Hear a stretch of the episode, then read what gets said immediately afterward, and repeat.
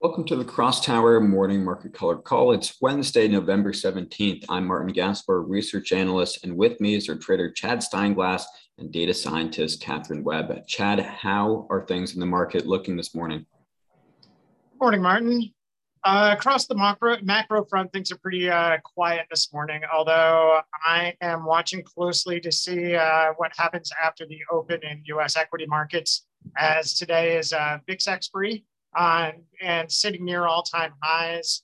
Um, I, my theory is that uh, there's a possibility that a lot of macro funds that use VIX as a hedge will have to roll those uh, those hedges. So they'll have to, uh, you know, as as VIX expires, they'll have to uh, they'll basically lose the protection from the November VIX futures and have to purchase uh, December or January VIX futures. And I think there's a there's a chance that might cause some um, some pressure on the market. Although I think if it does, that'll probably be a largely technical pressure, um, not really any uh, anything uh, super serious. Uh, earnings has still been pretty good. There's good retail sales data, uh, so there's a lot of uh, a lot of strength in U.S. equities. Uh, we're also seeing though a very strong dollar. Dollar's making you know 18 month highs, really highs ever since um, you know the the height of the panic uh, sell off during uh, during the initial um, COVID uh, kind of market correction.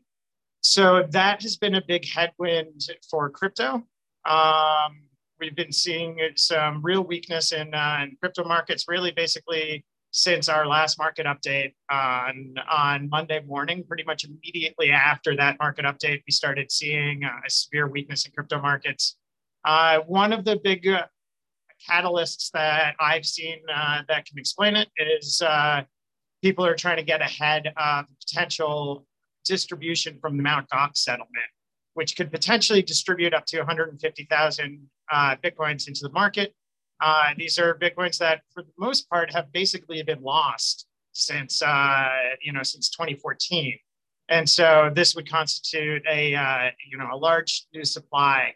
Um, and I think there's a there's a big anticipation that a lot of the recipients of these settlements uh, would then go and and sell these coins. Now, it's not entirely clear exactly how uh, the settlement will be distributed or exactly when it will be distributed, and it's also there's also a potential that um, the trustee could be selling some coins and liquidating in order to raise fiat to uh, to distribute uh, fiat as well as uh, as crypto.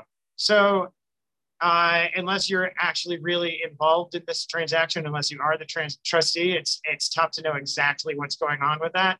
Uh, however, it is creating a large overhang for the market, and we're still seeing uh, bits of strength and strengthness in, in Bitcoin being sold. So every time there's a pop, we're seeing kind of sellers come in, uh, and it's possible that the sellers could be either a the trust the Mt. Gox trustees selling coins, could be um, hedge funds and and other large players just trying to either unload some coins or get short with the idea that they'll buy them back from the uh, from the recipients of the of the distribution.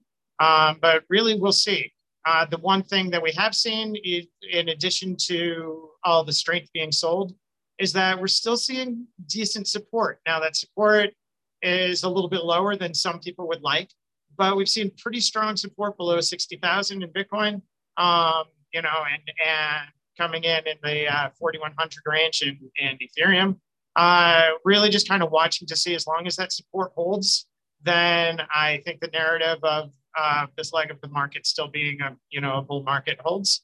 Um, and at this point in time, I think really just watching to see the dust settle and some more information uh, to come out and just clear any questions regarding this uh, this distribution from Mount Gox, uh, probably before we see any really significant leg up. Back to you. Great, thanks, Chad. Uh, turning to some uh, crypto legislative news.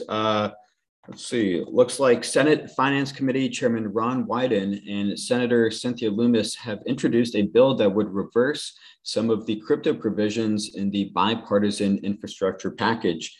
The Wyden and Lummis draft says it seeks to revise the rules of construction applicable to information reporting requirements imposed on brokers with respect to digital assets and for other purposes. In summary, it would exclude individuals developing blockchain technology from having to report information about their users to government agencies. Congressman Glenn Thompson released a draft of the Digital Commodities Exchange Act to the public. The draft bill, cantered on crypto spot markets, seeks to establish a new regulatory regime for crypto exchanges at the CFTC, stating notwithstanding any other provision of law, the commission shall have exclusive jurisdiction over any agreement, contract, or transaction involving a contract or sale of any digital commodity in interstate commerce, which is offered uh, or otherwise, otherwise dealt in honor subject to the rules of a registered entity, including the conduct of any such office or business. The biggest change is the addition of a section relating to stablecoin operators and addresses several common concerns, including the redemption of backing assets and information disclosures. The bill would make such regimes voluntary, but it would supersede state by state licensing with no punishment for failure to register.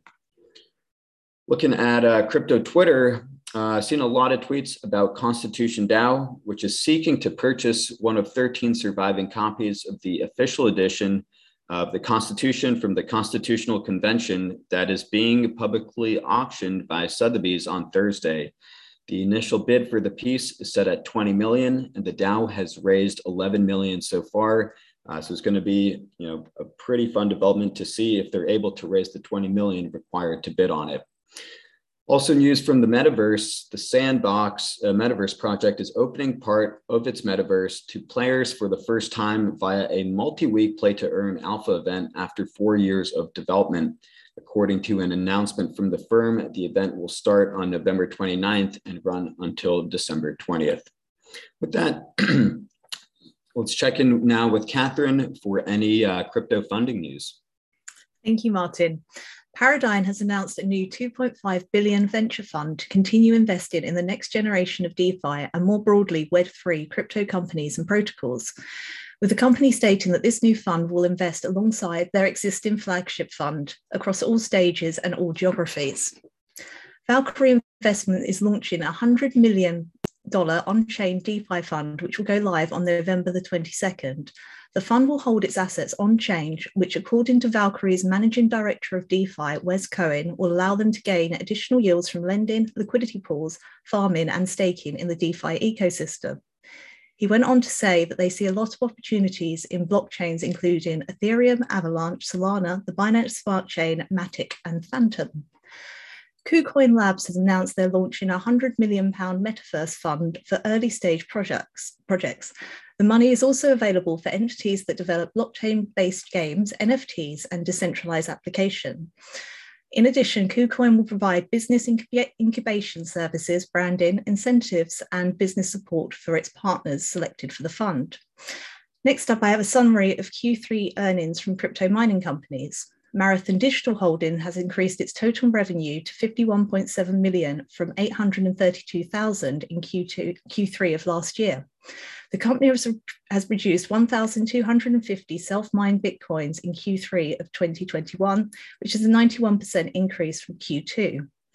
Marathon Digital Holdings executives revealed in the filing a subpoena from the US SEC to produce documents and communications concerning its Monteria data center facility, with the SEC investigating whether the company has been in violation of federal security laws. Marathon said it's cooperating with the investigation without specifying the nature of the possible violation. Earlier on in that day, the company said it will raise 500 million in senior convertible notes to buy more Bitcoin and Bitcoin mining machines. In a, in a later announcement the same day, they've increased that number to 650 million. Riot Blockchain's Q3 revenue was 65 million, which was below um, analyst estimates, with the company making a net loss in Q3. Riot's blockchain production increased by 480% to 1,292 bitcoins during the quarter, and it holds nearly 4,000 bitcoins as of the 31st of October. Hive Blockchain has reported revenue of 53.6 million for its fiscal Q3 and is up 300% from the same period last year.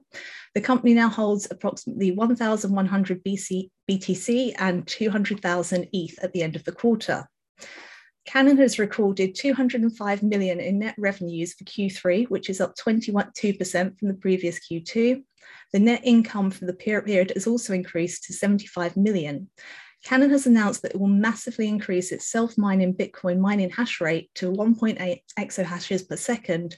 And as part of the plan, Canaan is looking to adjust the balance between its sales of its spots and future orders and proprietary mining capability. In other news, BitGo's, uh, the crypto custody provider that's been acquired by Galaxy Digital, now holds 64 billion in assets under custody, and this growth has been, has been attributed to institutional interest in the space. Uh, VeChain has just announced it's upgrade in its consensus mechanism, which claims to be the world's greenest method of verifying blocks on the chain. They have upgraded the VeChainThor mainnet to the first phase of the Proof of Authority 2.0 surface consensus algorithm. Um, proof of authority achieves consensus by verifying users' identity and uses less energy intensive methods and emits very much less carbon emissions. And finally, the Economics Times is reporting that India will ban will ban the use of cryptocurrencies for making payments, but will allow and regulate the trading of crypto assets, citing government sources. The government plans to present a crypto regulation bill in Parliament's winter session, which is scheduled to start on November the 29th, details of which are currently being finalised. And that's all the news I have for you today. Have a wonderful day. Back to you, Martin. Thank you, Katherine. And thank you for listeners for tuning in. Please check out crosstower.com for more market updates and content. Thanks for listening.